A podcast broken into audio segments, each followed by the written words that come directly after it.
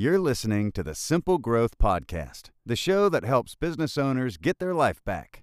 Here's your host, Mike Callahan. Back to the SA Weekly Talk Show. Your host here, Mike Callahan. Uh, been a week or two since we've been live with some absolute craziness here, trying to end the season and double down for those end of year profits. But um, just like any service business here, it is the time to dig in near the end of the season to go out and push, push, push for those last uh, end of the year sales to drive those bottom line profits. But as we're looking at the end of the year right now, biggest question on most service businesses' minds are raising the prices going into the following year with no emotion and how do I ensure good data in my CRM, my customer relationship management uh, platform, to ensure the prices that I'm raising are being based on good data in the system with no emotion.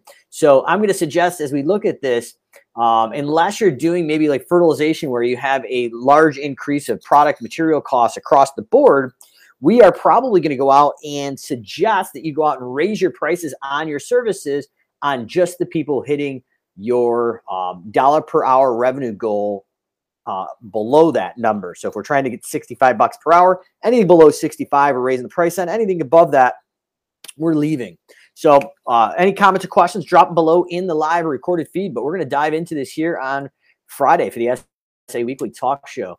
So raising prices, are you looking at your client's profitability per service at least twice a year? I'm going to suggest that we be looking at this probably around mid-season, around July, right after the 4th of July, and right now going into the end of the year, November, December. Uh, we want to get those renewals out, or if you're running forever without uh, renewals until the customer cancels, we still want to be looking at this because we want to be able to go out and raise the prices for next season start. So if you're doing it, are you doing it as a percentage across the board? I'm going to recommend, unless there's a wholesale price increase on your products that would affect everybody the same, uh, we want to probably go in and raise the prices on just the losers. So just like Jack Welch, the old CEO of uh, GE, he used to b- price out the bottom 10% and replace those least profitable clients. Well, what we're going to be doing here is really we're going to go in and price out our bottom 10% of the ones not hitting our revenue goals. Because what we're going to find here is if we're raising the price across the board, what we're doing is really telling our most profitable clients to go out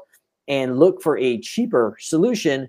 And you're telling your least profitable clients that we're just going to bump you up a little bit and we are uh, probably already undercharging as we know. So the idea is we want to uh, reward our profitable clients by not having to raise their prices and on just the losers not hitting our hourly goal we raise those up. So what we're going to do is dive into Service Autopilot and show you how this can actually be done. So the best way, in my opinion, to look at this is a very simple Google Sheet or Excel sheet. Um, and then I can show you if you're using Service Autopilot, how all this can be automated at the touch of your fingertips in a report from the report center. So what we've got here is our demo sheet. And this demo sheet here is going to be being pulled from something in Service Autopilot that we call the closeout days screen.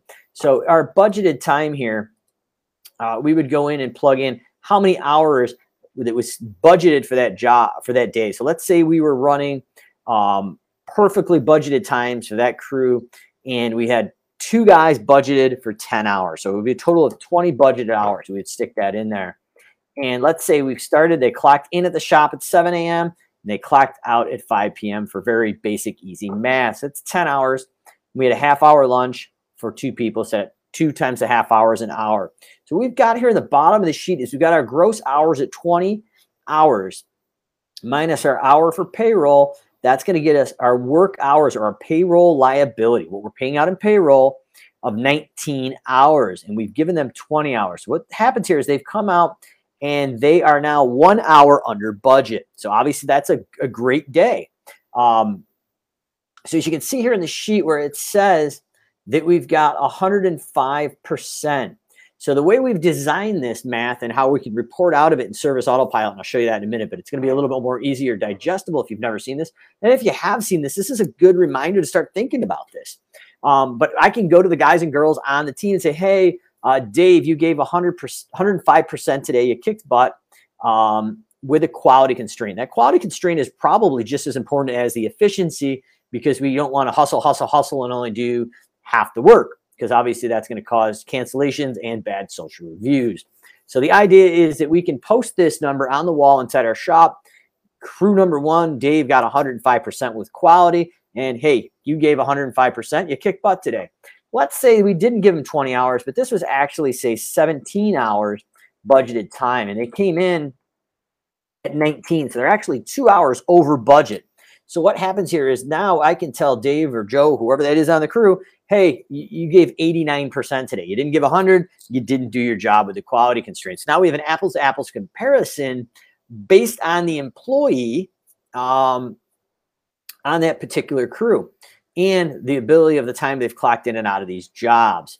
So now we can go in and let's say we gave this crew 19 hours. They did it 19. That's 100%. Now we created a, a very simple way to um, deliver this information with a quality constraint to these crews. Now what we can do is go to the right here and see per crew who's winning and who's losing.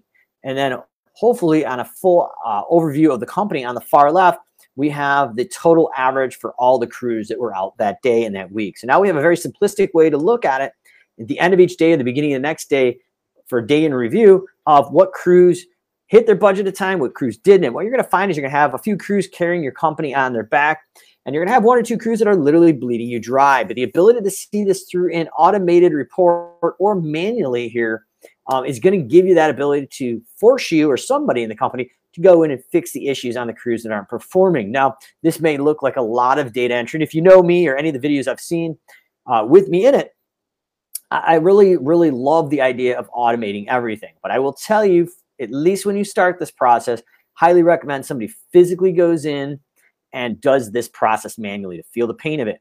Now, if you're a large organization, you have your admin or whoever's responsible for closing out your closeout day screen, and that's going to ensure good data in, good data out. We're going to talk about data in a little bit here um, and why it, it's so important and different things you can see with this. But on a very high level here, we're able to track our KPIs for daily and weekly uh, accountability. Now, as we're going into raise prices, I'm going to show you the manual version, and I'll show you an automated report that does this. Uh, but the idea is that through the uh, Service Autopilot Report Center, the little icon that looks like a toaster oven. Uh, before the new report center, we physically pull this out, import it into an Excel sheet, and write some formulas. So we've got two lawn mowing customers. We were charging $54.28 a cut. So that's our average price per cut. Now, if you're in a southern market, maybe your prices changes for the biweekly versus the weekly. This would actually be attributed into this um, account. So you maybe wonder, well, why would you average the two if they're the same? Well, we, we need to make sure we can track those anomalies there off the closeout day screen of the clock in and clock out, we have uh, $54 per man hour and $60 per man hour. So that's based on the actual crews and their mobile. So on average, you're making $57.30 per man hour. So if my revenue goal is $60 per man hour up here, I'm about $2.70 below what I want to average. Now, in addition, this was pulled out of a test account, but I've got my actual variance time over. The two things that are missing here is my labor cost effect and drive time cost effect. So really important. We're going to talk about data. Uh, not real sexy, but it is important that clocking in and out of these mobiles, if we have the right data behind there, we'll have our direct labor costs, our labor with labor burden. Labor burden is going to be that FICA unemployment, uh, workman's comp, holiday pay, a whole bunch of other things wrapped up in there. If it applies or not to your company, it would be figured in or not figured out and then we would have your drive time cost effect. So you got labor with labor burden for on-site, labor with labor burden, drive time cost effect. So as a, a certified advisor of Service Autopilot, uh, a lot of times people come to us and say, "Hey, Mike, we're we're really crushing our times on site. Um, we're making good money, but our bottom line profit at the end of the year is not really what we thought it would be. But when we run a report like this, and we see the drive time cost effect." what they're doing usually is they're not driving efficiency in their routing to cover that non-billable drive time. So in this scenario, we're going to plug in, say $60 per hour. That's our goal per man hour. And if we're making 57.30, we are like I said, $2 and about 70 cents below.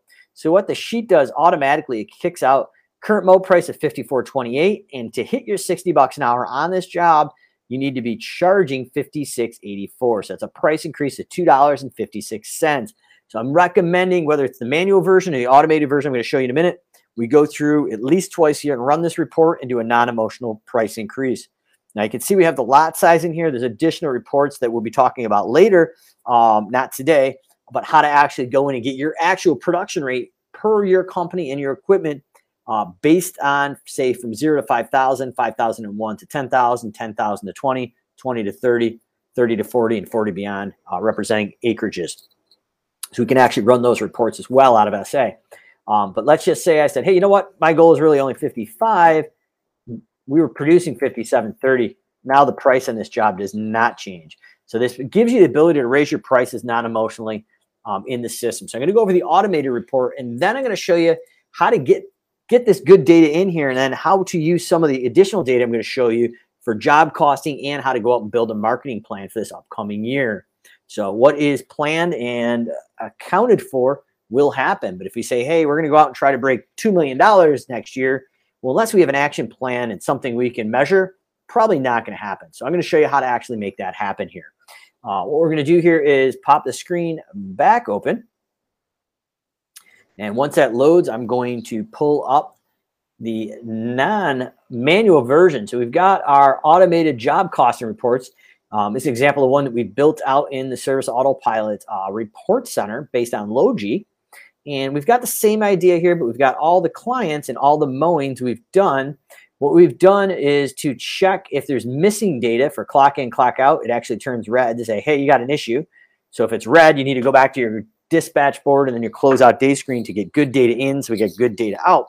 Uh, but on this example of these four cuttings, if our goal was $55 per man hour, we need to raise the price on average for this job $5.04. Or if you go to the one on the bottom here, we're hitting our hourly goal of uh, 55 and we don't need to raise our prices. So the idea is we can do this manually or automate it. So this is how we raise those prices inside Service Autopilot. And once again, I'm recommending, in my opinion at least, um, we were running these reports in July, right after the fourth holiday, and then um, right around this time here, going November, December, or the following season. So I want to take a look at um, our version two of KPI and accountability that kind of ties into the first manual sheet that I showed you. So this all can be tracked inside the new report center. Uh, same idea, we put in some green boxes here to make sure there's good data in. Uh, but what we're doing is we're checking, making sure the clock in, clock time is good, the budget hours, and there is a price. So those are the four or three main variables that you're going to need, in my opinion, for good data for daily KPI, key performance indicators, and job costing. So clocked in time, budgeted hours, and a job amount. If you have an installment program, say $1,000 a month and includes certain services, you want to create a contract and then fold those services underneath it. And when you attach that contract to the individual services, the system doesn't bill out, but now you've got good data flowing in. So that's why we've made like on this sheet here, these red cells pop up the data is missing, everything green if it's good. So you know, hey, I can run on this. So um, as we were talking about it here, Chad had been at 125%. So just like the manual version where if you gave 100% you're on budget, 125% would have been Chad's 25% under budget. So right there with a quality constraint. I'm, I'm guessing Chad may be going a little too fast because that that's a red flag. Um, but within 10 to 15% either way is probably a good uh, place here. Um, but we can tell if he's over under budget and have that 100%, less than 100, or over 100 with the quality constraint. So now we can run this report all inside our service autopilot and have it automatically emailed to the business manager owner on a daily or weekly basis so they can track this and provide the data to their team. So really, in addition to going out and tracking um, the profitability per man hour revenue for each one of those jobs and then raising it up and giving your team short-term and long-term accountability for daily and weekly accountability for budget versus action with quality the next thing we're talking about is good data for your marketing plan and the additional job costing that you need to look at inside your service business. So the first thing i'm going to look at to build a marketing plan systematically is we want to go under the gear icon here. Let's see if I can pull out this laser pointer. All right. Um, right here under the gear icon, we're going to estimate reasons. And we want to go in and create estimate won and loss reasons. And then when we win and lose an estimate, we track those and we can start to have some data why we're winning and losing estimates. And these are the key foundational things as you're going to see as we build out our marketing plan for next year.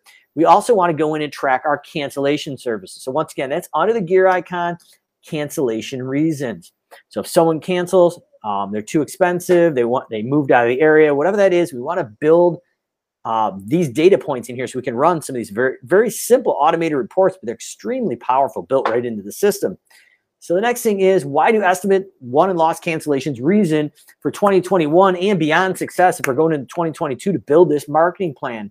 Well, we really need to know why people are hiring us. There's certain trends and potentially the trends why they're not hiring us.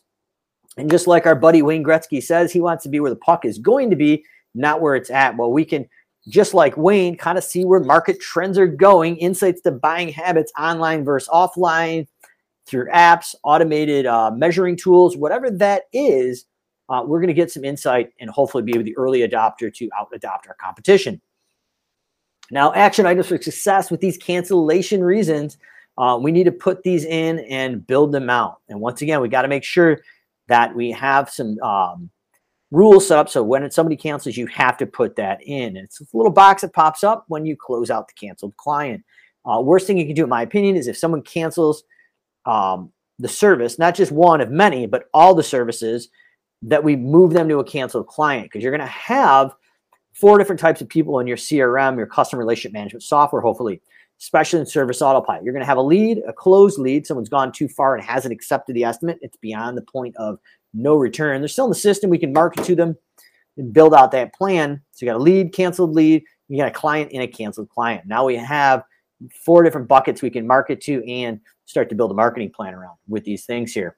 So standardizing workflow is going to create predictable success for the end of 2021, but really going into 2022, we want to look at this. So uh, we can go in and look at these reports. And in this test account, we had data from 2020 all the way to 2015. And the prospects continue to grow. So these are the leads 34 to 100, all the way up to 1,100 prospects. And then the next level is how many converted into clients. What is our conversion ratio? So, what based on 100 estimates, if I'm converting at 35%, 35 out of every 100 will become a client. And then we're looking at termination. So, the biggest um, red flag here in this test account is as I went from 2019 to 2020, this cancellation, this termination drove way, way, way up, um, like more than double almost. So we want to look at that and see in relation to what's going on because what's really happening here in this test account is, and this is not fictitious data per se, like it, it would resemble something you would see in a business scaling quickly that has started to wheels have started to wobble and the, and the, quality control and systems aren't necessarily dialed in. Now we've made this data up for a point, but this is not too unrealistic. Uh, so working with hundreds of clients a year, this we see this uh, day in and day out, unfortunately, in some companies. But the idea is we could dial that in and say, well, what's going on? We've got so many leads, as many leads and coming into clients in this funnel, but unfortunately, just as many, if not more, are dropping out the bottom canceling.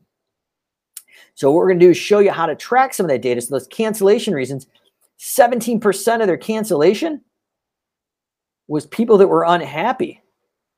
And the cancellation from year to year percentage started to grow from 38 all the way up to 74. So massive growth brought probably fictitiously quality control issues and standard rating operating procedure issues. So these are the things we want to be able to track non-emotionally through the data in the system. Now, next thing is lead source tracking. How did you hear about it? So was it the truck? Was it a customer referral? Was it a Facebook ad? Was it a nine around? Things we want to look at is the number of leads per lead source, the number of leads that then convert into a client, and then our client acquisition cost, referred to as CAC, CAC. So that is a client acquisition cost. So if I spend $40,000 and I get X amount of clients, if I divide those out, it's going to tell me, say, on average, it costs me $90 per client on my $40,000 ad spend for, say, Facebook. And then each lead source is going to have a client lifetime value. So your Facebook ad, let's just say, costs you $100 to get a client. They've got a lifetime value of, say, $13,000. Home Advisor maybe costs you $25 to get it, but it's only worth $250 lifetime value. So obviously, all lead sources are not created equally.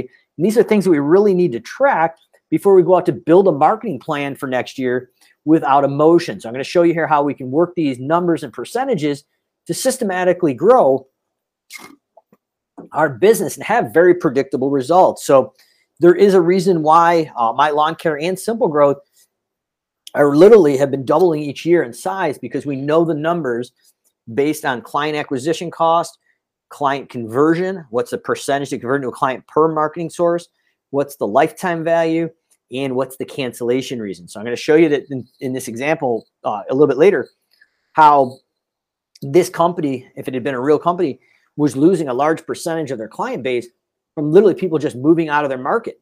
But this is something we see in a lot of industry or different uh, markets where they may be replacing 15 to 20% of their client base every year, even if their per- service is perfect, because they're just leaving and moving out of the area. So, something very similar to my market here in upstate New York for a while, uh, when Kodak and Xerox kind of shut down or basically laid everybody off, there was a mass exiting of white collar workers. So, we would lose a portion of our client base every year that we couldn't even control. So, these are things we want to know and see trends of so we can at least plan for it and market to overcome it.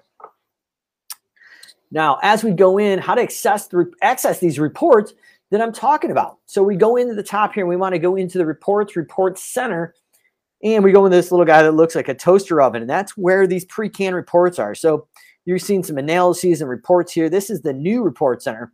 The old report center, uh, if you're not building these ones custom yourself, highly recommend them. They're powerful. They've been there forever, and they just work. Um, very simple to use, and they load extremely quickly.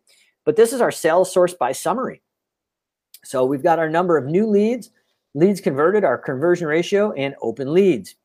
So we can go back historically and see year after year what's going on. Now, as we dial in, remember we talked about lead source tracking, really important because we want to know how many people came from each source, how much money we spent on the marketing, and then what the average cost acquired for the client was, and eventually a lifetime value. But if we look at Google here, throughout the whole entire year, we had 562 leads, 191 of them became clients. That was a conversion ratio into about 34%. So 34% conversion ratio for all ads on Google. Now, if you went in and did something like a client referral, uh, those are, are probably a little more qualified. So you're almost closing those at 50% because somebody who know, likes, and trusts you that has a personal relationship with you is actually giving you a personal referral. So that word of mouth is going to convert a lot easier. So when you hear a lot of business owners going, well, I don't really need to market, I look at word of mouth and that's how I'm growing my business. Well, eventually at some point that's going to start to slow down. We need to go have these numbers systematically in here, non emotionally to be able to go out and scale to hit that seven figure business mark and well beyond. So, next thing I want to look at is when we talked about job costing data in the employees um, clock in and clock out. So, it was that direct labor cost and the indirect labor cost or drive time. Uh, in order to get that on the employee record here, we need to go in and edit it. And we want to go to the payroll job costing tab. So the hourly rate here is 16 time and a half um, is not 1904 if you did the time and a half math. You're probably looking at, well, how does that work? Well, this is the biggest thing I see inside Service Autopilot for reporting that is not have the right data in. So what we need to do is go in and figure out our labor burden calculations. In this example, it's 19%. So for every dollar, it's 19 cents to cover liability insurance, workman's comp, state employment, workers' comp, FICA. So if we had a $16 an hour gentleman or lady, the 19.16% would equal an hourly rate with burden of 1904 and 2856. That's the number that goes in here. So now once we have that, all that job costing data that we had in the original is going to go in there and show your direct labor costs on site and your non-billable drive time cost. So these are all the data points as we're looking to go into next year that I highly recommend spending a few hours and making sure you got good data in there. And as I like to say, no data in, no data out. So a lot of times we get to the end of the year, we work with clients um, in the scenario and they come to the team like, we've got all the data we need, just show us how to make it work and raise our prices. Nine times out of 10, the stuff is not here. So we can't make those non-emotional decisions because we don't have the data to base it on. So really important. If you haven't done this, take the time to get these in here. And you should be updating this every year because these numbers are going to change. Um, and obviously their wages will probably change as well, especially with the labor market that we're in. So employee job costing data, as I uh, alluded to, they should be clocking in and out of the mobiles here with the start and stop time for drive time um, and the jobs. And that magically here, once you have that labor labor burden in there, labor cost effect, drive time cost effect.